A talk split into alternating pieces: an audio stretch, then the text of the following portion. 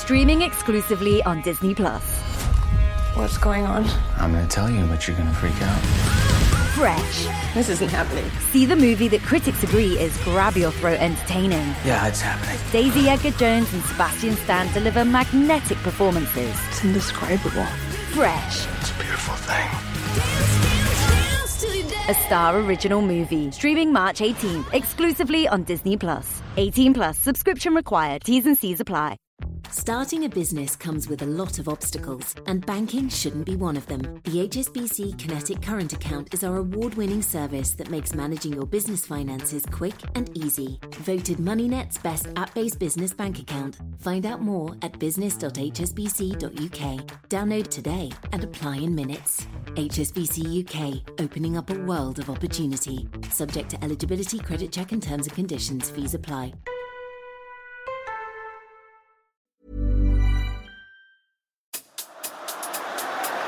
Spurs in full cry here. Lamela!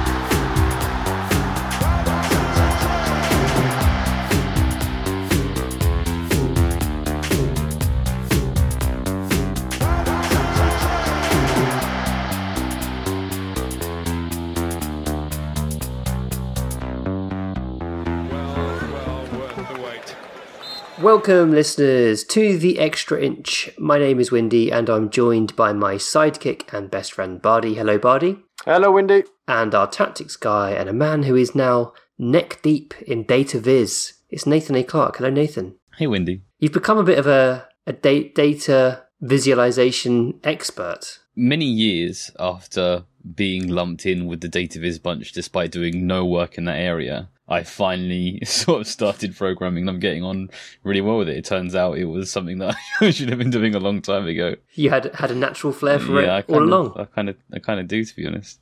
I wrote, I wrote three lines the other day that I'm so proud of. When I, What do they do? they they identify Spurs players. They identify as as specific players being coys or not coys, and then conditions their appearance in the visual. Nice, nice. Okay, that so that explains the um the stuff on our midfielders Yeah, standing out in some of the vises you've been looking at. But it turns out Højbjerg is pretty good. No, no, no, there's a question about this further down the line. Okay, I'll save it. I'll save it. Yeah, I, I do realise though this is just another way for Nathan to throw shade at me all the time. I'm learning to code just to diss Bardi on the pod. exactly. It's amazing. Like I have a, a good friend of mine who listens to the pod, uh, Sasha, and he he when I play football against him, he always lifts his game. And when I'm not there, his game is terrible. But when I play, he turns into like Ben Davies, and that's kind of what's happened here.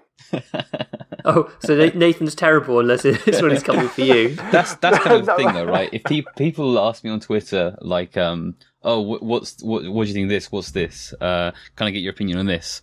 A lot of the time, if I'm still like working towards building something I'm going to put out there, I'll ignore it. But if someone comes at me with something wrong, that's when I'm like, "Well, here's here's what I got so far." Nathan is most tenacious. I love it. Um, so, so we mentioned Literacy Pirates last week, a charity that runs after school clubs. Um, one of the centres is based in, in Tottenham, up the road from White Hart Lane. I'm delighted to say that a couple of our listeners got in touch with Literacy Pirates and have volunteered or offered to volunteer, and and that's wonderful. They're they're going to be helping out at the after school sessions, hopefully. Would love to hear from those people. Uh, there were some donations I saw being made as well. So really, really wonderful. Thank you to the Extra Inch community for supporting this excellent charity. That's really fantastic. Uh, also, thank you to That Wasley for the very kind iTunes review, and shout out to Adam for sending us his his skip story, which was very very sweet.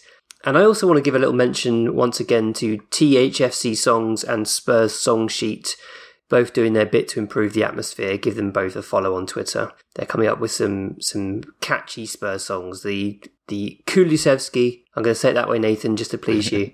Call him Deki, Uh, the- and then and then The Deki, Yeah. the Deki song is is a banger, I think. Unless he changes his um, shirt number, then we're done for. That is is a good point. It needs to, yeah, his shirt number needs to conform with the rhythm of the song. That's for sure. On Patreon this week, uh, we had a very self-indulgent live Q and A hosted by one of our ex subs. Uh, he's had enough publicity this week, so I'm not even going to mention his name. Uh, we did it for a laugh. It was a laugh. I think people who aren't in the Discord will find it absolutely bizarre, but it was it was a lot of fun. It's an hour long podcast of in jokes, essentially. Pretty much, yeah. There's like a core group of ten people who really appreciated it. Everyone else is nonplussed. uh, Nathan, you made a video about Dele. sunk sunk like uh, like the Titanic.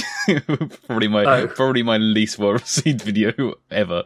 Uh, so like um, I mentioned Too before, too how far after the after Yeah. the after the uh, the move happening. I I guess. I'd planned it all out and I'd got the video ready. Like uh, once when we when we just sold him, there was a big sort of love in uh, all of his highlights going around. People remembering the good times, and I was going to jump in on that. And then my parents got the virus, and I was sort of out of commission for two weeks. And they came back, and everyone's going, "This is just really sad." so so so don't sign up to watch that. You'll, it'll break your heart, basically. Plus, he's it's been proven now he's just not very good. Doesn't even get any go. Everton team. There you go. I was right all along. I'm waiting, waiting for that uh, for that fifty quid charity donation from Windy to go on my Just Giving page. Can't wait for it.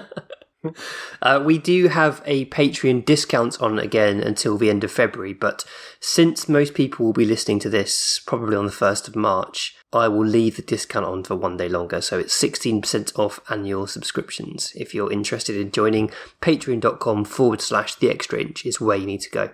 So uh, Bardi said pre-recording that he was very, very relieved that we beat Leeds because I mean we've said this before. When when there are two matches in a week and we've lost one of them, we're all just praying for the second one to be a win so that the pod can be a little bit more upbeat, and that is definitely the case in this this instance. And we will start with Leeds because it's sort of freshest in the memory. We will And happier. and happier. We will- we will touch on the Burnley game for sure, but uh, but let's start with Leeds and let's start where we always do with the team lineups. So we saw some rotation. Bardi, we saw we saw Matt Doherty come in for Emerson Royal. What did you make of that when the team was announced? I mean, Emerson is in such a funk of form that it wasn't, you know, it wasn't too bad. I mean, maybe a few months ago I would have been quite upset about it, but right now it's just, it's, what it is. Um, and I was, yeah, that was okay. Good to see Sessegnon start again, but the best thing for me was Kulusevski starting once again in place of Lucas. I think we can all agree that this is this is a big plus and this is good for us. Hmm, massive upgrade, to be honest. Uh, Lucas obviously. Lucas was Huge was upgrade. injured for this one, so it wasn't a it wasn't a sort of um, selection headache as such. That was that decision was taken out of Conte's hands, but I think Lucas is going to find it very difficult to get back in now that Kulusevski's really been playing fantastically. Um, Nathan, I was very, very pleased to say, see Sessegnon have a strong first half in particular. Um, I think there's lots to say about this match. You know, Leeds Leeds go man for man. We've seen that numerous times. They they press intensely. We've seen that numerous times. We've been troubled by it numerous times. In this match, with the way Conte's system is working, Leeds going man for man meant that Luke Ayling was following Son inside a lot of the time, and that left acres of space for Sessegnon to exploit. And on the other side, um, Firpo was was often following Kulusevski, which le- left plenty of space for Matt Doherty. Do you think that had a, an impact on the on the end result, Nathan? Definitely, but I also think more generally there was a focus towards um, excluding the wing backs from build up um, to a greater degree than Yeah. we've seen recently. Like recently, we've had like Emerson Royal, especially, has been having a hard time being being pressed in, in build up. Um, you know, re- receiving half the time like wonky passes from Davinson Sanchez, obviously. Um, but but Leeds man marking means that like if you push your wing backs way up away from the back line, then your centre backs aren't going to get sort of closed down from two angles at once because they're going to be st- you know the the relevant players are going to be staying back, and you can manipulate lead shape to your own design based on that. And Sessegnon and Doherty are two players whose greatest strength is becoming a sort of additional attacker in the box, you know, um, in sort of slightly different ways, but it it definitely made sense for them. I mean, essentially, like this is what we've been saying all along. Like Doherty isn't good contributor to midfield play. Um, his crossing is poor, but what he's really good at doing is sort of becoming a a, a third target in the box, becoming a an additional uh, uh, threat there. Um, and Sessegnon isn't too far removed. I thought he had a sort of more rounded performance. He has, you know, he has some good passing as well. On top of that, um, in in many different ways. Um, but yeah, uh, more generally about Sessegnon, it's like what was his first game in this run? Who's, who was his first game against? Can you It remember? was it was the Wolves game where he got hauled off, wasn't yeah. it? So oh yeah, it's okay. So yeah, he had a, a an awful start, and then what was his second game? Did he? Man City away. Okay, so that probably goes down as a as a better one for him. Mm, And then he played against Burnley, which was quite a poor match for him. Obviously, we're going to come on to that. But it's like it's getting that run of games. You know, it's it's so far in his Spurs career, pretty much he's come in, he's played well or he's played badly. More often, you know, less good, and then he's back at the team again. And it's clear everyone has said said this now. It's clear that his issue is is not his ability, but his but his mentality, his confidence, and that confidence. Okay, it can grow off the back of coming in playing well for one good game, but what it really needs and what it's really needed all this time, and partly that has required you know regular being out for a little bit. It's just a run of games, and I think this is the beginning of the fruition of, of that. Which is not to say that like if he plays next game, like he'll be brilliant, right? But um, but it's something that he needs to grow over time with, with first team football and some and some encouragement and some faith and some and some sort of you know um, positive tactical advantages here and there are helpful too. Mm. Yeah, I mean he's only he's only played ninety minutes once this season. That was against City. Um, he it's been very stop start for him, and like he didn't he didn't get his first minutes until Leeds until with the home ver- the like the, the first game of this when we played Leeds. So it has been stop start for him. I. I understand there's criticism about that. I still think people are judging Sessegnon incorrectly. I still think they're, they're expecting him to be this winger who's just going to kind of whiz past people and do ball skills and the rest of it. So I think he's being judged a little bit harshly. But I I would like to see him play a few more minutes now. I I think he's he's young, he's English. You know, he ticks all my boxes anyway. so it's it's great. To, it's great to start him to start producing something, getting a, getting an assist. Yeah, I think um, the assist was fantastic, but it was kind of part of a, a series of excellent bits of play in the first half from Sessegnon. He handled Rafinha really well defensively, I thought, but also he was contributing with excellent running off the ball, as as you would expect from him. That's one of his key strengths. Um, and like Nathan said, some nice passes too. He he also provided a couple of other crosses. Uh, only one was accurate, I think, but the intention was was there. Uh, and and like Nathan says, Matt Doherty is really strong at arriving in the box. So it was kind of a perfect game for, for him to get the start in. I was quite um I was quite happy pre-game with the Doherty Kulusevski combination against Leeds. I thought it was a nice, a really nice game for that combination to to be involved in. And I was kind of expecting Kulusevski to be providing a bit more than he did for Doherty. and It just didn't work out that way in the end. But Doherty, aside from the the goal that he scored, first goal, he also had that other really good chance when he got on the end of the pass from Kane as well. And unfortunately, his first touch just took him a little bit wide. But I think he otherwise probably would have scored that. He, he did a good job of you know trying to lift over the keeper nonetheless. Um, but that was really really promising. And I thought. Um, you know, the fact that Conte specifically mentioned post match that he was really happy that, you know, one wing back pass into the other resulted in a goal, I think that was very telling. Very, very telling and and I think we might see them get some more game time together as well. I think there's a there's a combination there. I mean, Leeds were the perfect the perfect opponents for us to play. I, you know, there's a lot to really like about how Leeds play. I do think that perhaps they almost like ideas above their station, the way the system they play and how they play, they just haven't got the players good enough to to do it. And um, I listened to you on um, uh, All Stats Are We, and I, I feel I feel a lot of compassion for Leeds, man. I do. I, I, I'm quite fond of them. They were like my dad's team when he turned up in England in the 70s. He went to, he saw Leeds play at Chelsea, and he's just always been a kind of a semi Leeds fan. So I've always had always had a soft spot for him. But yeah, you you can't play like that with those individuals. Mm. They've got dreadful injury problems as well at the moment. They're really suffering from you know their three key players apart from Rafinha. Uh, Bamford, Phillips, and Liam Cooper all being out injured is a is a real problem for them. Um, and and like you say, the the way they play is very exposing when you haven't got that quality on the pitch. You know, especially not having Bamford. I think it's such an issue not having a, a striker that can actually keep the ball. Um, Yeah. Kino says, I don't particularly care anymore about feelings towards him or whether he'll stay or go. But among the best players you see in the Tottenham shirt, where do you rate him? This is about Harry Kane, obviously. And Nathan, do you think he's the best you've seen in a Spurs shirt? Um, probably, probably. I think if you take like longevity into it, maybe, maybe Bale had a better peak. Maybe you think that Modric and Dembele performed different roles to a similar brilliance, but Kane has now done that um, for just about every season he's played. Um, I don't know. I don't know how far back you wanna you wanna take that in Spurs history. Um, I guess Greaves is is the only real historical comparison. Some some say Hoddle. Some say Hoddle is Okay. um, is worth a shout. Uh, and it's and obviously it's really difficult for us to, to comment on Greaves and Hoddle. None, of- none of us saw them live. None of them. None of us watched full games at the time. So we we're very reliant on our our parents and people of our parents' age to might to actually tell do us. that, by the way. I might I might interview my dad. Nice. That that would be great. Uh, I I mean, Kane's the best player I've seen in the Spurs shirt. Uh, I think he's so so. Bale and Modric both went off to one of the best clubs in the world at the time, uh, and I think Kane, if he were to leave, would go to one of the best clubs in the world, and I think that that speaks volumes. And I think you could have said that about Kane over any of the past five seasons. That were he to leave, it would be to one of the very best clubs in the world, and you know.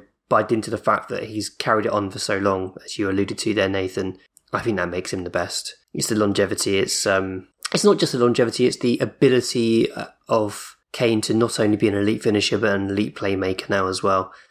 He's just an extraordinary, really extraordinary player. I mean, I do feel very lucky that I've sort of lived through the Harry Kane Spurs era. It's it's been pretty special so far, and long may it continue. Buddy, how about I mean- you? Where's your rank? Yeah, I think I think the greatest player I've ever seen play for Spurs is is probably Gareth Bale, but his time period was maybe 15 16 months of being like genuine world class incredible insane things that he he did. He i mean he was a game changer in the same kind of sense of harry kane. Perhaps he was even a little bit more explosive because the goals he would just just swing in from um, from far out. I remember the last few games under avb where the team was an absolute misery and he would just pick it up and just blast it in. Sunderland southampton the end of that reign. West brom away the goals he scored against norwich. So gareth bale's probably the best player i've seen but he was here for such a short period of time. Harry Kane has uh, stretched this out for, for seven, eight years, and so he he probably is the best player just because of that that I've seen. Luka Modric deserves a shout because he, he was brilliant, and the fact that he's still at the top level right now, despite his advanced age, shows how good he was. And also, I'd like to give a little nod to um to Berbatov, who I thought was a brilliant, brilliant striker as well. So they're probably the best Spurs players I've seen in my lifetime. I'm um, I'm kind of too too young really to pass comment on Gaza. I saw I saw Gaza in '91 in the cup run, which was incredible. Um, Waddle, I, I saw Waddle, but it was mostly recorded. So yeah, Kane Kane is the best, followed by Bale, Modric, and then maybe Gaza Waddle. He had another really brilliant, brilliant performance against Leeds. Um, man of the match, rightly so. Sort of pretty much, pretty much perfect. Uh, you know, a, a couple of things might have gone better. There was a, a breakaway where he sort of underhit the cross and it got blocked out. That's about the only thing that I can think of that he, he didn't do perfectly. He was so good again, so effective. His goal was just I mean, to, to watch, be able to watch the ball onto your foot like that, to be aware of the keeper's positioning and just guide it into the far post. I mean, he makes it look easy and it's so difficult to do that. I, I, I'm sort of running out of superlatives for Harry Kane. I think there's also something we need to consider is the the timing of the run now because there was a time in football where you, you, you didn't have to get it spot on because hmm. VAR wasn't around. So as we saw in the cup final yesterday, the amount of goals disallowed for offside is that that discipline and that understanding of, of when to move. And I think that's what makes Kane probably the best number nine in the world is because he understands that and he thinks through everything he does. His ability to not stray offside it's it's unbelievable. I mean, the goal that got disallowed at Southampton got for offside. It, it wasn't offside. He he's really smart at that, and I, I think he does. Modern strikers have to think about so much now, and I think he that's why he's the best. He also plays the pass early enough to avoid Son being offside. You know, yeah, yeah. That pass to Son, which one, Wendy?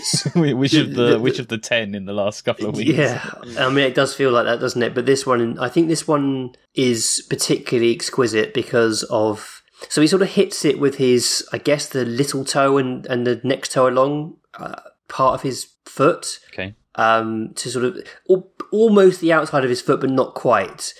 um, to sort of put enough. Basically, he makes it go straight, Yeah. but then it dies just in time to land perfectly onto Son's chest, just over the top of the Leeds defence, and having anticipated the fact that they're all running towards their own goal.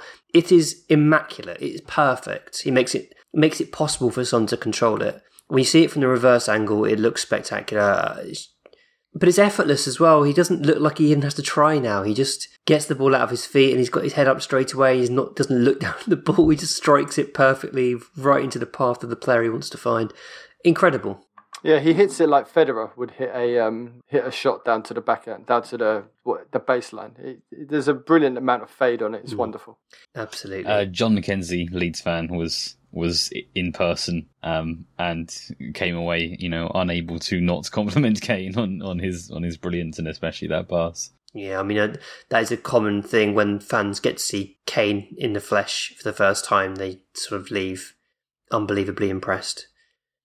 Um, Kane and Son broke the record for goal combinations. Uh, just again, absolutely remarkable. Two players who understand one another, who complement one another.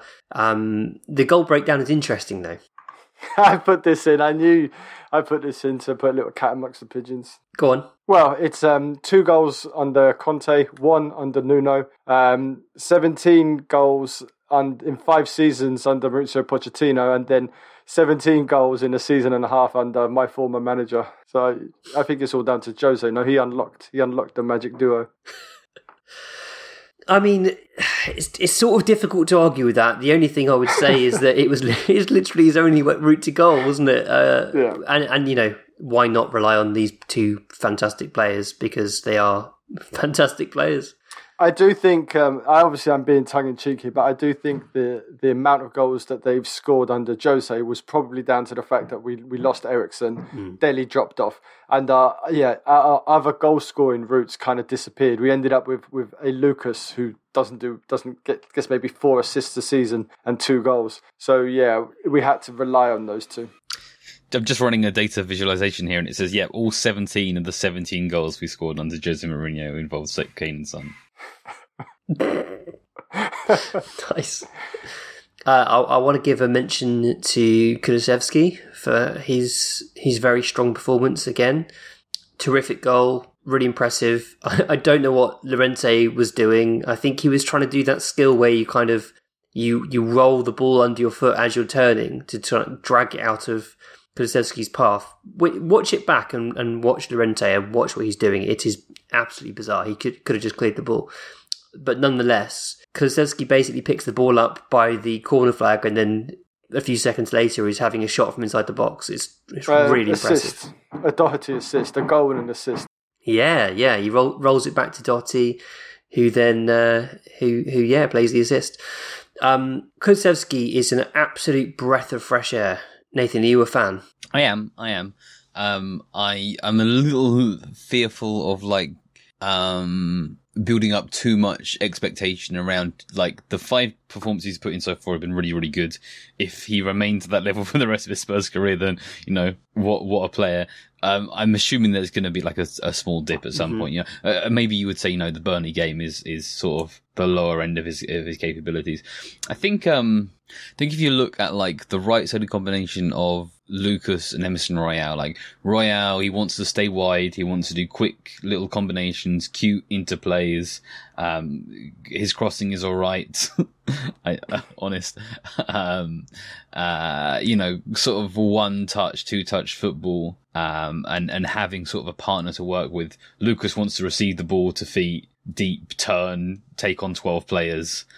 Um, and then you look at the combination of Kulusevski as like a number 10 who wants to drift out wide to where the space is, and Doherty who's like not a great creative player but will move inside to become a target. Like there's a much better combination of players there in, in the in the latter half. Um, look, like there there are there are things that, that Lucas can offer better than Kulusevski can. Um, I think generally, um, uh, tendency to move wide on the ball is not sort of that Conte friendly. Um, but it's definitely working really well for us so far. Um, his, his sort of pseudo wing back performance against Man City is, is uh, definitely sort of the best side of that. Uh, but yeah, it's it's working really well. I really like him. I think Juventus are silly. Definitely. Um, Jeff Nellison from Chicago has a question for you, Nathan. He says, I noticed after halftime that Sonny was coming in to that number 10 role that Kane usually does in midfield and uses speed and dribbling to make something creative happen a couple of times. Was this just because we were toppling Leeds 3 0, or is this something Conte implemented in order to get some creative spark? No, this is more like the the default of how Conte wants to play the three four three. Right, the the expectation is that the two number tens there um, frequently come towards the play and offer things in that central area. And Son's really struggled with that sort of the role, hasn't he? Um, and so in the more recent games, we've lent away from that sort of default and towards okay, go back to just being a constant threat in behind and don't worry so much about the the the coming inside and and and linking play thing. Uh, but against a heavily defeated Leeds, who are tired and are about to lose their manager and everything else, um, we got to see that Son maybe can do some things in in that position. He's not a complete write off. Definitely. And as we've seen before with Son, once he kind of turns and is facing goal, he's very happy to run through the centre of the pitch at defences. In fact, he relishes it. he loves it, doesn't he? He really loves does. galloping, and it's not even like um a bit of skill. It's not. There's no step overs or anything else like that. He just he just sidesteps. It's like one of those eight bit computers with the joystick that you can just move in diagonals. he, just, he just it works for him. Hey, did you see his face though? At the end of the game, he had a proper scratch Yeah. across his face. Yeah, yeah. That look that looks sore. It did look sore. It definitely did. Uh, Bard, you're going to like this one from Fergus McKee. He said, as well as the usual props to Kane's performance, Romero's superior skill, and Dier's big head, please can you devote some time to Ben Maldini Davies, who, despite not being in shot, managed to block the shot that uh, that obviously Dallas took. Having beaten Lloris, I mean, what was Lloris is a concern at the moment. I, I'm going to I'm going to say that right now, but um, but Bardi, give give Ben Davies some props. I mean, there was a time we, we talked about a lot where Ben was just boiled chicken and veg, and he just didn't offer anything. But since he's moved into a back three, he uh, there's been a couple of mistakes recently, but other than that, he's been faultless. He's good on the ball. He underlaps. He underlaps well. He um, supports the other two, and he's just brilliant. And um, I'm not in a I'm not in a rush to replace him. I'm not out there screaming for a new left-sided centre back. I think he's fine. We can we can do another year or two, or even four years with Ben Oh my there. I'm I'm really really fond of him, and he is he is my player of the year because he was Really? he was he was rubbish. Come on, I'm t- we're talking about like a narrative arc here, and he was he was dead. We all wanted him gone. Now all of a sudden he's a mainstay, and if Ben Davies is injured, we're in trouble. We're in deep trouble. You realise this? Yeah, but, Because- but that's because we haven't got any other left-sided players. Yeah, rather well, than him that- being that- particularly. I mean, he's don't get me wrong. He's he's really stepped up and he's played he's played well. Uh, I'm still pretty convinced that he's an easy up, a player we can easily upgrade uh, in the summer, and I think we will. Um, player of the year is Dier. Sure, I mean Dier's been Dier, yeah. Dier's been fantastic this season. Yeah, I don't think so. I mean, he's been great, but he's not Ben. He's not Ben Davies' levels of um, of of um, improvement. the block was really impressive from Davies. The, the sort of tenacity for him and Sessegnon to get back and defend that moment was, was good. I was really pleased with that. But Dallas should he should have just shot earlier. Basically, had an open goal to roll the ball into and tried to take too many touches. Perhaps didn't trust himself. Um, yeah, it was an interesting moment. I mean, Lloris had. I used to play in goal, and every now and then in games which were pretty boring, you'd just do something mental just to um, just to keep just to keep everyone on their toes. He tried to grab him. He tried to grab his ankle.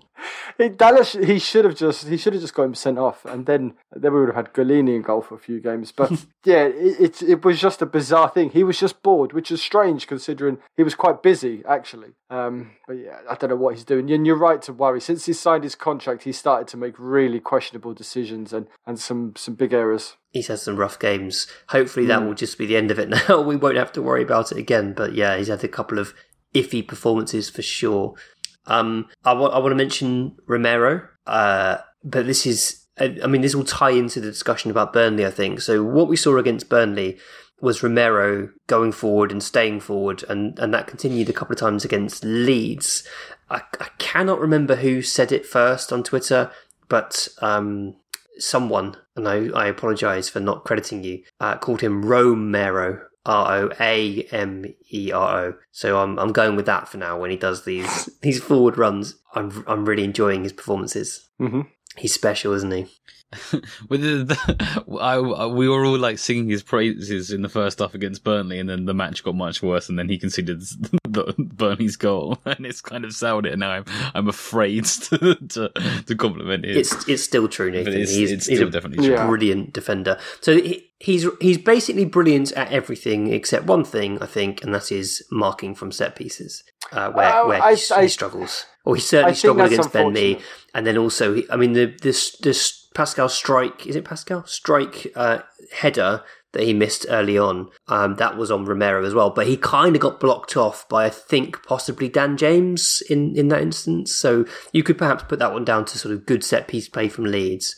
But uh, I've noticed a couple of times that he doesn't always get up with his man. He doesn't get up early enough with his man from set pieces. So that's just He's not to keep used an eye to on. this. He's not used to this kind of chucking it in the box, get it in the mix of football. He's he's from, from warmer climes, man. He's from he's from Serie A, where things are a little bit more slower, as you like to say, Windy. Oh, so you're going to agree with me now, are you? no, I'm just I'm just uh, talking about one of your stereotypes of Italian football. That it's too slow, and it, people need to adjust to the pace of the Premier League because it's the best football place in the world. Oh, I see. So, so you- you're going to use it when it suits your argument and dismiss it when it suits mine. Of course, but I do think um, criticizing a defender for um, getting done at the back post by a Burnley special in the rain, in the wind, it, it's it- you know it's it's kind of harsh. Yeah, yeah, I get it. Let's talk Burnley then.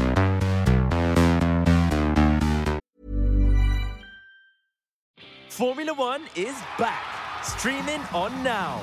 And when you're a fan, you live for it. It's lights out and away we go. For the drama, There's everything to play for. for the speed, Wow, was that fast? for the passion, for the rivalry. Wheel to wheel, it's going to be tight. If you live for Formula One, stream the whole season with Now. Max Verstappen is champion of the world. 18 plus, Sky Sports content streamed via internet. Full terms apply. Starting a business comes with a lot of obstacles, and banking shouldn't be one of them. The HSBC Kinetic Current Account is our award winning service that makes managing your business finances quick and easy. Voted MoneyNet's best app based business bank account. Find out more at business.hsbc.uk. Download today and apply in minutes. HSBC UK, opening up a world of opportunity. Subject to eligibility, credit check, and terms and conditions. Fees apply. Don't miss the epic Samsung Galaxy S21 FE at 3. Switch today to enjoy our lowest ever price with 6 months half price on our selected 24 month plans. Ooh. And you can claim 6 months of Disney Plus on Samsung. Search 3 or head in store. New customers only. Disney Plus auto renews at $7.99 a month. 18 plus see 3.co.uk for terms.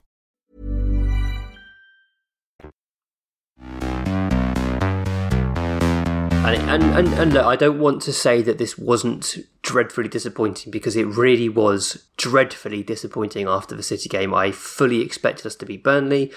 Uh, even at half time, I was pretty happy with how things were going. I was kind of thinking, you know, Burnley have pressed fairly effectively, and yet we've been fairly press resistant actually, and we coped really well. I thought with their with their pressing onslaught. The issue was that we were struggling to create chances against a packed defence, which has been a problem for Spurs for for a while.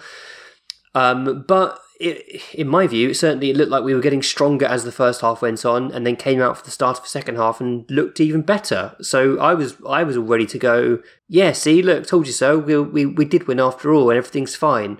And then, of course, Ben Mee nods one in. They did have another good chance from um, a set piece after that as well. But I, I've noticed some some uh, some commentary in the media actually that that Burnley really pressed us and it was a real issue. Their pressing was a real problem. I didn't think that was the case. It's certainly not in the same way that Southampton was. I mean, was, that was that genuinely was a problem for Spurs. We couldn't cope with Southampton's press. Burnley's I thought was a little bit more basic. You know, they what the problem with Burnley that we struggle with with Burnley is they funnel you out to the wings Yeah. and, and and get you to put balls in the box, and then they've got fantastic centre backs in terms of heading the ball away. And we had um, um, Emerson Royal, who, you know, we've all acknowledged is not a good crosser of the ball. And others, you know, Kulusevski was struggling to cross the ball as well. He had lots of crossing opportunities. Uh, and we just couldn't pick out a man in the box effectively. Um, any comments on the Burnley game from either of you? So we talked about um, pressing, which is obviously an enormously encompassing term, um, which accounts for all of defending, basically. so when Southampton and, and not alone in that, but when Southampton presses, they're they're going directly all the way to the centre backs and looking to create um, turnovers, and they're going like man for man. They're, they're they're matching our shape and stuff like that. Whereas what Burnley were doing is that they they do commit players up towards the ball, um, but they those players remain quite passive. They're not looking to put in much in the way of actual tackles and uh, and interceptions and the like. What they're doing is sort of slowing the progress of the ball. So they pressed in a 4-4-2 shape where they put the two forwards sort of on the two Spurs midfielders. Uh, and yeah, uh, uh, they Burnley, um, despite what I just said about man to man, there they they defend quite zonally and they leave the the wings, so the wing backs are open. So essentially, um, Burnley did a very good job of um, forcing our creativity to come through our wing backs and making things difficult and slow and awkward for our central midfielders. And those are essentially our creative weak points as as, as a team.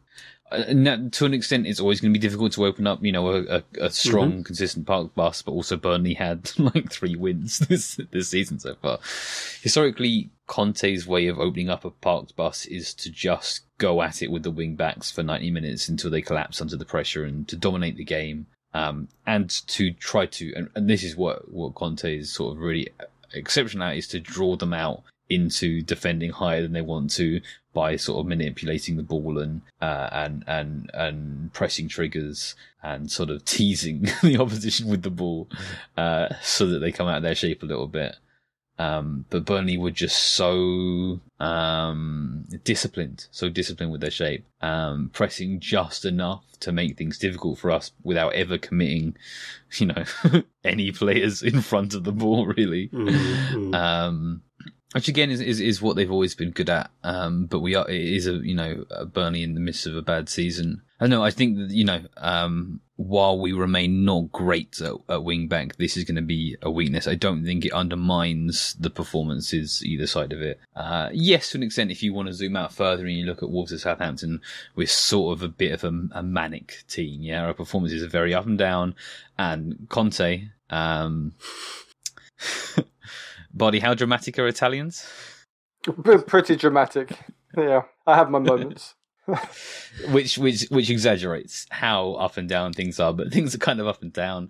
But I think specifically Burnley, um, what I mean to say is that like this is a weakness that we're facing and we're struggling through now, rather than an inherent weakness of Conte's football or something that I I think that we can improve in this specific area. I think that we can become very strong um, to an extent where surrendering you know 70% of the ball against us is a death sentence. At the moment, it's not, and that's partly personnel. It's partly you know pre-season. It's partly Conte's you know still in his first season. All those kinds of things.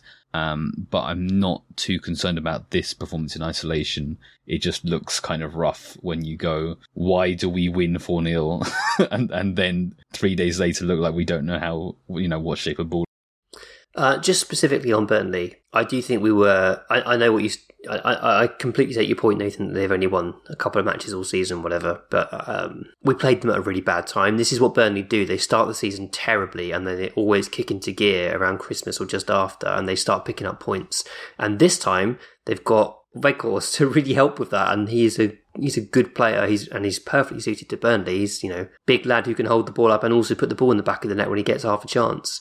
Um, so I do think we sort of played. We we were unfortunate we played them at a bad time when they just started to hit some decent form. I don't disagree with that.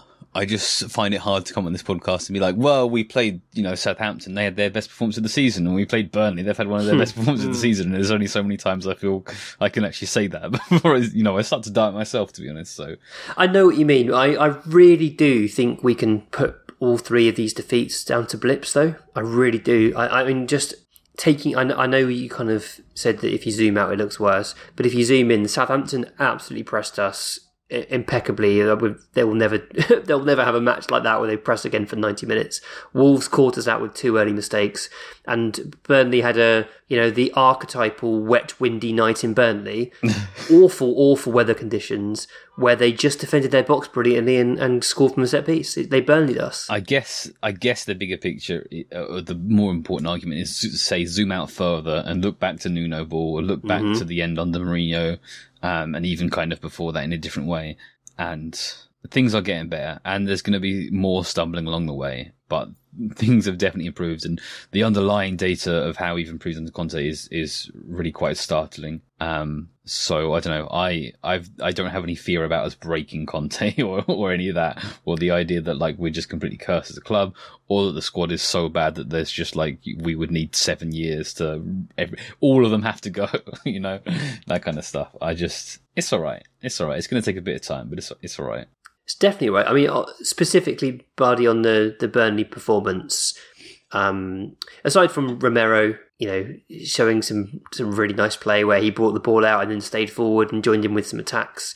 Was there anything that caught your eye as particularly notable, or or was it just one to forget? I think it's definitely one to forget. And there's going there's going to be these games this early in, in the Conte reign, and at moments where we need, like Nathan says, to be able to build out from the wings and utilize the space they give us down down the wings. We just don't have the players quite there yet. Also, we lost Bentancur really early, Mm. and I thought he was having a, a decent game, and I don't Did you? think this I was. didn't. I thought I thought he was doing all right. I think he's still. I think his level's better than Winks, and I think Winks coming on hurt us a little bit more. Um, I think we probably might have been able to edge something from this game, but it's it's Burnley, man, and it's it's Burnley in the wind and the rain, and it's it's a bad place to go. And I, I swear to God, I, I'm fed up. I'm bored of watching Burnley, Same. and I, I really I really hope they go down because I don't I don't know how they put up with it. I, I couldn't I couldn't deal with that kind of Aunt Bessie's football all the time. It's it's too much. It's. I mean, it's just like it's basically like um, an FA Cup underdog match, isn't it? Except every week. Every twice a week. Yeah. for, for for like how long has he been there? like eight years. and, and look, that's not snobbery because Dyche is doing a really good job He's with do- the resources tremendous. at his disposal. It's incredible what he's achieving, but but I, I wouldn't like to watch it. I must admit, I, I wouldn't like to. I wouldn't say I would enjoy watching it. They enjoy rattling teams, don't they? I mean, and Spurs were rattled Yeah. on set pieces. We were rattled. We couldn't cope with their set pieces. McNeil's got a he's got a good left foot. Weghorst, Weghorst, he's an absolute totem pole of a striker. He's like what Patrick Stick should be. He's um he's quite unbelievable, and he was being involved all across the pitch. And yeah, I mean he's 29 years old, but he's a, he's a proper Plan B. He's a I'd I'd put him on our bench. He's decent. He's a, he's definitely Mm. decent player. Um, McNeil was fabulous again. Uh, he always seems to play well against Spurs, but that's probably because he always seems to play well. Full stop. I, I, I, Nick Pope as well. I, I, do, I do like Nick Pope. I think he's pretty. I don't know what his kicking stats are like, but he's he's just a no nonsense goalkeeper. You wouldn't see him fiddling around the halfway line against Leeds doing that kind of madness. Agreed. Um, we, I think we do need to touch on Conte's post-match existential crisis. I'm I'm just going to say I'm I would not be commenting on this. I'm I've made a stand. I've muted all aggregator sites. I've muted all our beat journalists. I'm not going to be commenting on this weekly kind of drama of is he staying, is he going, what's happening, what's what's going on here, and just all these journalists and everybody just waiting for him to say. I don't think there's ever been anyone as psychoanalyzed as this guy before. I mean.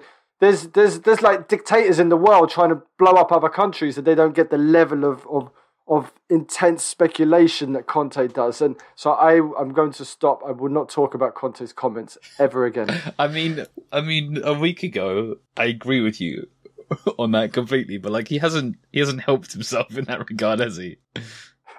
He absolutely Silence. brings it on himself. Absolutely, brings, and this is what I was saying about the transfer stuff that he, you know, the guy Italia. But he's giving opinions. Like But he otherwise doesn't we need just have- to. just, just otherwise he's what he's going. Oh, but it was a bad one for the fans. Otherwise he just churns out. He's not going to churn out PR ready, bland vanilla statements. Is he's not he's not yeah, I'm I was gonna say something bad. He's not like that. He's not a vanilla outlet of, of information. He's um he's going to be upset. He's going to be pissed off. He's going to be happy, and that's what it is. And we, we can't just keep thinking, oh, he's going to leave because he's pissed off at losing to Burnley. I definitely did like come away from those first match comments being like, well, we definitely need to back him in the summer, which I guess is like that's the entire point, right? Yeah, exactly, yeah. exactly. I mean, I, I've got no doubt about him staying at the club at all. That he just really keenly feels the losses. He um, he hates to lose, and he wears that on his sleeve. But the way he does it, especially with some of the mistranslations around, you know, when you're speaking in a second language, things can get lost a little bit. It, it, it did come across as incredibly neurotic post Burnley. He's kind of sort of the kind of well, is it me? Is it me then? Am I am I the one that's terrible? you know, it's that kind of response. And I don't know it's a, it's a little bit much. It's a little bit much for my taste. But as I said before, I'm gonna I'm gonna continue just to accept whatever he says because I think he's a brilliant brilliant manager. But what do you want him to say? What what in an ideal world, Windy, that you write his script? What do you want him to say after losing that game? It wasn't necessarily what he says, although in this instance it was. It's sometimes the way he says it. I just want him okay, to so, be a little bit so calmer, a little bit calmer post match, and say we need to go home and reflect on on the performance, kind of thing. Have you seen Antonio? Well, this Conte? is it. I know he's, he's, being himself, but being himself is what has raised everyone's heart rate so much. That's why you know he's the, the the beat journalists will be absolutely loving this because there's constant stories to write about what he's saying. Homework for Bardi is to go back and read some some post match uh, comments from Conte at Inter, and maybe even Juve after losses to see see how dramatic he got there before going on, you know, massive win streaks. Mm. I mean, I Nima slides into my DMs after big results or big things, and he goes, "How's it going?" I was just like, "This is this is what you get. This is this is what you get with him." Yep. And uh, just we just need to get past this. It's not a shock anymore. He's um he's yeah, this is going to continue to happen. It's not a story. It's not no, a story. It is a story. Goes, it, it, this is is what you get, but it also is a story because he makes it a story. It, no, because it's not. This is if, if something is repeated every single week, it's not a story. That's that's, that's what I'm trying to say. Is it if if somebody keeps if you're I can't even, can't even think of an analogy to, to sum this up. So I'm just gonna if someone continues to get upset about something, that's just that's his behaviour. It's not a story. That's just how he is. So just let him be. Just let him be upset when he's when we've been bad. He, let him be happy when we've won games. It's not. There's people on Twitter saying he's got bipolar. It's like who the fuck made you a doctor? And everybody's psychoanalyzing him. Just let him be. Let him manage the club. And, and uh, you've done really well because I wasn't going to talk about this, and here I am, five minutes later, shouting at my microphone with the dog looking at me. So I'm I'm not going to talk about it anymore. Uh, Nathan Tom Hendy says, watching the Burnley game in Australia, our commentary and pre-game were making quite the fuss about Burnley's 4-4-2 and how it will do well to cope with the 3-4-3. They then went on to spend the first half imploring Burnley to hit it long to Weghorst and belittling our wing backs for not hitting crosses early in the wet and windy conditions before adding Burnley's centre back love of fending off crosses. Is there a basic tactical mismatch with a 4 4 2 versus 3 4 3, or was this the commentators trying to play footballing hipster? Uh, I don't think that there is a tactical mismatch. Like, again, going back to what I said earlier, is that, like, um, Conte's answer to these situations is to just use the wing backs to to the highest degree, right? And it's like if if we in that game we didn't have Emerson Royal, we had Achraf Hakimi. Like we we put three in in the first half, and that that is as simple as that. So like, there's some truth to what they're saying. They're also saying contradictory things. Hit the crosses early, and also Burnley centre backs love fending off crosses. Um, no, I don't think we need to like be afraid of the four four two. It was appropriate in this match under these conditions, uh, and also maximized. I mean, essentially, like up until um, the the big Burnley chance at the end, not the goal. Um, it was it was a game with like a handful of shots and mm-hmm. less than one expected goal. Mm-hmm. Um, so it was about Burnley making like the game not happen. It's not like we we're like undone as a unit by by the most common defensive formation. like because again, like most teams, whether they're playing like 43 one in position or whatever, most teams defend in a 4 4 2 and also Conte wins most games, right? So so uh yeah. Just to add to that, Burnley's 4 4 2 is is particularly specific. So they play with incredibly narrow back yeah. four an incredibly narrow midfield four, and then the front two do come back as well and get behind the ball as much as possible. So you're not going to come up against too many 4-4-2s that are that compact, that narrow, and want to to force you out to the wings every time. So I, I mean, I think um, I think maybe it's it's it's just an unfortunate mismatch for Conte against Dyche in that at the moment with the wing backs we've got in the form they're in, it's a bit of a problem. Maybe next year if we've got different wing backs, things will be different. But um, I don't think there's anything specific to 442 that is, like Nathan says, is, is generally a problem. I think it's just that this Burnley 442 is difficult for most teams to play against generally unless they've got incredibly good wingers um, who deliver pinpoint balls or can cut inside and shoot effectively. Um, yeah, I, I, mean, I found it an interesting game, but very, very frustrating, uh, particularly as I was expecting to win it, and it kind of it kills some of my good vibes after City. So then having a comfortable win against Leeds was a wonderful tonic. Um, Itai from Israel says, following this defeat, the Burnley game, and and blow morale, I'd love to hear your opinions on Oliver Skipp. Looking back at the season so far, it seems like the most consistent and determined player we've had has been Skipp. Whatever he's played, he's added a ton of energy to our squad and has been a real nuisance to any opposition teams. Are the recent losses related to the fact that Skippy's been injured and how important could his return be? I mean, I think Skipp has definitely grown in, in stature since he's been injured. Uh, but I, I don't think it's because I don't think our losses are anything related to him. Højbjerg has played pretty well in, in two of the three games that he's he started recently. Um, I think our, our problems against Southampton, Wolves, uh, and Burnley are well documented. It's, I don't think it's really centre midfield, although we could always be a bit better there. Anything to add, Nathan? Uh, I sort of want to avoid Skipp discourse right now. To be honest, I I. Uh... I feel a little up in the air about my feelings on this subject. I, I'm going to be a coward and back out. I mean, I think Skipp is a really good young player. Yeah. And I think he's currently basically on a level with our other midfielders. And so I don't think necessarily that his absence had any impact on the losses necessarily. But what I would say is him not being available means that essentially you're, you're restricted in your choices and restricted in the rotation. Mm. So it puts more minutes in the legs of players who might otherwise have been rested. And I did think against Burnley that we looked tired. Um, I mean, I often think when people say, "Oh, Spurs look tired," they, they, that's kind of a, a, go-to thing when you're you're having a bad performance after a good performance. But actually, I really did think we looked tired in, in the first half, in particular, of the Burnley game probably because they put so much into the City win. And, you know, we didn't make much, we didn't do much rotation. And having Skipp available to have played in one of them and, and rotated out either Højbjerg or Winks would have been really, really useful, I think. Um, I, I, I think Bentancur is, is really good. I like him a lot. I, I didn't think he was that good against Burnley, to be honest. I thought he was getting caught in the ball a bit again, like he did against City. Um, and obviously, the, what was really positive about his performance against City was his his forward pressing was fantastic, and that wouldn't have had the same impact against Burnley, I don't think, had he stayed on. And actually, I thought our, the best part of the game for us was about the first fifteen or twenty minutes of the second half, uh, where I thought Winks was doing a, a pretty good job. But again, Bentancur being injured is a nightmare because we're down to two fit midfielders right now, and that's going to take its toll. We've seen what happens with Højbjerg when he plays and plays and plays. His performances do eventually drop off. So just having another body there would be really useful at the moment. Uh, James says, having time to, to think about the Burnley result and buoyed by a great first half against Leeds, Looking at the stats, we had somewhere between 41 and 45% possession. In the Burnley game, it was 60% plus. I'd be interested to know our record with greater than 60% possession because I imagine it's abysmal.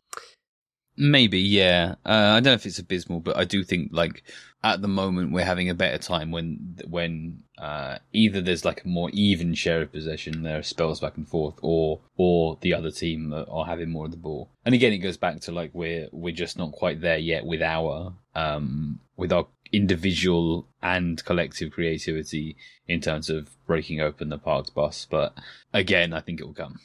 Definitely. And I wanted to shout out Matt D, who asked a similar question also about sort of the deep block that we, we struggle against. Um, one thing I would say is we've now seen a few different automations be successful. So we, we spoke about the um, the Son run towards the ball and then spinning behind run against City, and then obviously against Leeds we've seen the the both fullbacks attacking at the same time. And actually, the thing to note about that um, that goal was Doherty was on his bike, and Nathan made this point that he the, the wing backs weren't contributing to build up much against Leeds. If you watch that first goal back when we have possession in our back line, Doherty is on his bike pretty quickly, pretty early on in that move, and I think that's that's notable um, in the Leeds game for sure. So I'm pretty encouraged that the automations are starting to take effect. One thing I would say is it would be really nice if we could not only concede from set pieces but score from them as well, because that would take some of the heat off um, in in certain matches, and, and we've not quite seen the um, set piece goals that I was expecting to date, which is a little frustrating. We did hit the bar against Burnley from a set piece. Remind me, I, have wiped it from my Um, memory. Someone, I think it was Son whipped it in. Kane head header. Was it the bar? Pretty sure it was the bar. I cannot remember that. So it's mad, isn't it? It's only a week ago, and um, Yeah, I think it was about the 60th minute or so. Hmm. I haven't watched the highlights back, but I, I think it was around then. uh, how much rotation do you think there'll be for the Middlesbrough match? Um, I think we'll probably see Gollini. I think Lloris needs removing, and he needs a, he needs to sit down for a little bit. So I think we'll see him. Um, I don't think there'll be much more rotation. Um, Kane will start. Son will st- maybe maybe Bergwijn will start over Son, but I, I don't think there'll be a lot of rotation just because I don't think we have many players to rotate in or out. I did wonder about Bergwijn. He he um, is someone who hasn't had that many minutes. Uh, he looked looked good when he came on against Leeds. I thought looked lively, carried the ball really well. I'd be very much in favour of him starting against Middlesbrough. I'd be in favour of, of resting Son and Kulusevski. To be honest, Mhm. uh, I'd be fine with that. I, I don't think we can do a lot of rotation in midfield unless we play Harvey White, which is which is possible. And then perhaps Reguilon comes back in for Sessegnon to give Sessegnon a bit of a rest, and, and perhaps Emerson Royal comes back in for Doherty. So some some tweaks Yep. perhaps. Yeah, I think Conte might have been a bit scared about what happened with Morecambe, so I, don't think it would be wholesale. But I, I, I have a funny feeling we might see Gollini. So since we last spoke about the Y word, uh, Spurs have made a, a a statement about wanting to sort of phase out the use of the word, and the response from the fan base um, has been to sing it more, basically, and to sort of be resistant to that message.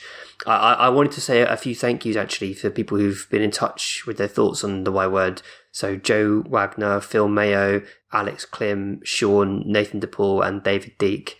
Thank you very much. Um, Nathan, you had some thoughts, I think, on this. Yeah, it's kind of funny timing that the, the this um this thing's been. We did a we did a bunch of um platforming of of various different opinions. Um, I think uh, what we've seen from from from Spurs recently and what we showed in the the um the the sort of little voice clips that we were putting on the end is that there's a there's a very diverse opinion from from Jewish people. Um, so the majority of um, Jewish non-Spurs fans are against our use of the word, whereas within the Spurs fan base, um, it seems it seems uh, sort of pretty significantly split. And I think that uh, basically, as long as this this is an issue for Jewish people to sort out and not for non-Jewish people to to sort of um, you know have casting deciding decisions about. Um, I understand both um, you know opinions on this matter, both inside and outside of the, the fan base. I think everyone has sort of fairly reasoned arguments. You know, the best version of their argument is a is a reasonable one. Um, but it's for us to, to stay out of and, and for Jewish people to discuss it amongst themselves. And I recommend, in the meantime, while the topic remains unsure, that you, you err on the side of the caution uh, uh, uh, and do the best by the most people you can and avoid using a word that I don't think is ours to use. Um, it is worth pointing out that most of our good songs contain the Y word. A significant number of our best tunes um, that is its own sort of separate challenge. Doesn't really change the point, but I, I do recognize it as as as a significant inconvenience in in this task. Um, but basically, I don't think I don't think that we can we can say much, or other non-Jewish people can say much, or or really reach a conclusion. Really, I don't think there is a. a there isn't a discussion for us to have. It's not for us, you know it's it's so complicated. As, as someone who was at the Wolves game, which was the, the, the first game after the statement, the the crowd was singing it after two minutes, and it was a it was a proper stand of we're going to sing it, and this is our word. It's always going to be that way. It's us. always going to be anytime that the Yeah. club tell fans how to behave. There's going to be that isn't how it has to come from within the fan base, and it has to come from from a sort of collective decision of Jewish Spurs fans about about what they want. You're never going to get a, a total 100% agreement on anything. Um, um, but but it it remains their discussion to have, I believe. You know. I, I I I I agree with Nathan. I'm I'm also conscious when it's when it's sung now. Should I sing it? And it's I, I don't I don't know. I can't give an opinion on this either way. It's not for me to give an opinion on it. I will try not to sing it, but yeah, it's it's such a complicated topic. I must admit, I'm slightly cynical about the club's reasoning as well. Of course, of course. I I Uh, yeah. i- i- in light of the podcast that, that Greg Jenner kindly donated to us, um, go back and listen to that if you haven't already. I think there's some really interesting points, not least that it is a word that is now being exported around the world due to due to Spurs, and that will no doubt have an impact on Spurs' commercial activity. And and I wonder cynically whether that is part of the reason why the club no longer wants the fans to use it. And I don't think the statement was the most effective way of stopping fans from using it. In fact, I think it's more likely to have the opposite effect. You know, we literally have a song that says they tried to stop us and look what it did, uh, which was sung again at the weekend defiantly by Spurs fans and will continue to be until, like Nathan says, Jewish people have have a voice and are able to to um, tell us what what we need to hear. Essentially. It, but, but as Nathan points out, it's so mixed amongst Jewish fans as well. There, there are Jewish fans that we've platformed on this podcast who find comfort in the Yeah. in the use of the word, and others who find it abhorrent. yeah, yeah, uh, and and there's, There's no consensus. There's no there's no consensus, and there's no way for us to weigh in on that really, other than again to to to lean towards caution. Um, I think there's a bit of like a, a, chicken and the egg situation where it's like um, we receive, or Spurs fans receive anti-Semitic abuse because we use the Y word, and and and also the other way round, and so the use of the Y word is blamed for well, not blamed, but but recognised as sort of a starting point for us receiving anti-Semitic abuse, like specifically abroad. Again, like you're talking about, like the exportation of the Y word, and therefore that's going to necessarily lead to abuse coming back the other way. I don't know. I don't know. And again, return to the same point: is that it's just not a discussion to have. There's absolutely no doubt in my mind that supporters of other clubs who are using the word should not be using the word. It's, I mean, if, if Well, yeah, the discussion the discussion isn't that. I, I think that is a consensus. The discussion is why is the focus on Spurs fans Yeah. using the word when you know West Ham fans are hissing or, or use it you know. viciously. Yeah, uh, and and should there be any concern about us using the word eh, with a positive intention when meanwhile there are like really quite horrific things being sung and done by Mhm. by other fans? I think that, that is where people feel there's hypocrisy, but I don't think it's as simple as that either. hmm Agreed. Um, Ivan Victor says, You probably already answered this when Conte was hired, but what are your expectations for the rest of the season? It's obvious to me that just because we can beat City, it doesn't mean that we'll beat Burnley, as those two games are kind of chalk and, and cheese, so I expect more highs and lows, glorious sunsets and bumps in the road, and consistency will have to wait for next season. Buddy, what are your hopes for the rest of the season? I, I still hope for top four. I don't think it's done yet. I still think there's um, enough teams in there that will that will mess up and make mistakes, as we're seeing with United and West Ham and stuff. But I I'm not as confident as I was a few weeks ago. 538 are giving us a 19% chance of top four. Uh, yeah, I'd, I'd probably give us 20, That will 25 to 30% chance, That, maybe. that will change dramatically if we beat Arsenal, by the way. yeah. For sure. All right. Yeah. I'll let you know after that game then. it, it, it will probably swing the opposite way if we were to beat Arsenal. I'd, I'd say that because they're rated at sixty percent, I believe. Last time I checked. the thing, it's so annoying. It, it's always annoying with Arsenal, but like they were quite bad for a long time, and they amassed points reg- despite it, Yeah. and now they're in a better place. And it's it's uh, it's it's very frustrating that they survived being as bad as they were, and and and, and sort of got on all right with it despite that. I still think they, they have some tricky fixtures. They which really do. Aren't I? Yeah, they've got to go to West Ham. They've got to go to Newcastle. They've got to go to Southampton. They've still got to play Liverpool. So wait, so I don't think it's I don't think it's done and dusted. There's going to be a few more twists in this, but you're right. They scraping past well, scraping past Wolves. That should have been a draw. And yeah, they still got to play Chelsea as well from that the game they missed this weekend. It's it's not done, but I'm not as confident as I was. I completely agree with Bardi's point about Arsenal's run of fixtures. They've got a really nasty, nasty run. So they play Liverpool, then away at Villa, which is not an easy game now. Um, away at Palace, you know, Vieira uh, is doing a, a, really decent job with Palace. They're they're difficult to beat. Then they're home to Brighton. You know, we we've seen Arsenal struggle against Brighton in recent years. They play away at Southampton. Southampton are hitting a decent spell of form. If they can maintain that, then there'll be a, a, potential problem as well. Then they play Man United at home and West Ham away. That's a really, really tricky run. Uh, I would say ours is slightly easier than that.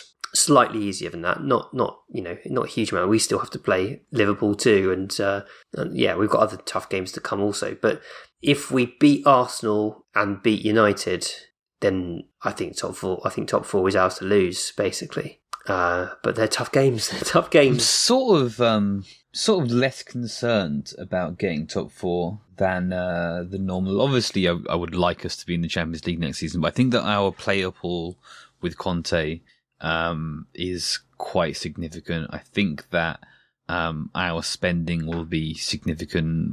Obviously, Champions League will make you know a difference to the budget, but I don't think it will. I don't think it's like it's not back in the days where it's like if we don't make Champions League, we don't have any cash to spend, right?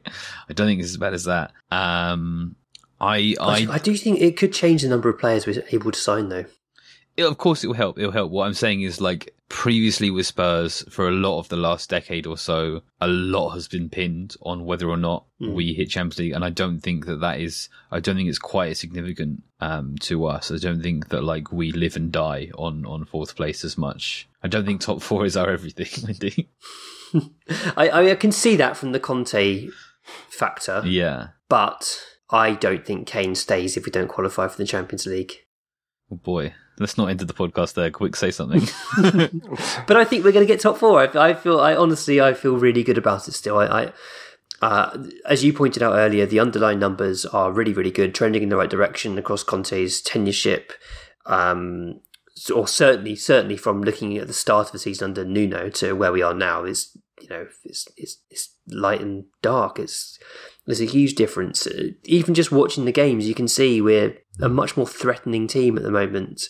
We do have some defensive, some lapses at the back that we need to be a little bit concerned about, but there's a lot of good stuff happening. We've now got Kulusevski, who looks a, a genuinely excellent signing. Um, hopefully, we'll have some midfielders back fit soon to give us a few more options. And of course, Romero and Dier are, are, are back and playing really well. So I think there's lot, lots of reasons to be positive about the run in It'd be great to beat Boro as well and still have the sort of FA Cup going on in the backgrounds. Wouldn't it be wonderful to win a trophy? Um, but I, I do feel good about top four still. You've been listening to The Extra Inch. Thanks to Nathan A. Clark for production. Thanks to Bardi for being Italian. Thanks to Adam Gardner for the artwork. Thanks to David Lindmer for our intro music. You can find him on Twitter at Davy Shambles and his SoundCloud D Lindmer. Do check him out, he's great. Follow us on Twitter and Facebook at The Extra Inch. Email us via podcast at theextrainch.co.uk and subscribe via your usual podcast platforms. And if you do enjoy the podcast, consider leaving us a rating and review. That would really help.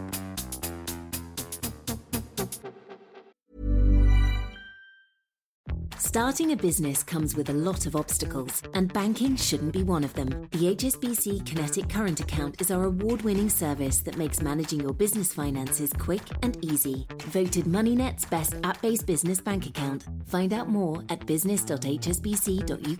Download today and apply in minutes. HSBC UK, opening up a world of opportunity. Subject to eligibility, credit check, and terms and conditions. Fees apply. Formula One is back, streaming on now. And when you're a fan, you live for it. It's lights out and away we go. For the drama. There's everything to play for. For the speed. Wow, was that fast? Power, for the passion. For the rivalry. Wheel to wheel, it's going to be tight. If you live for Formula One, stream the whole season with Now. Max Verstappen is champion of the world. 18 plus, Sky Sports content streamed by internet. Full terms apply.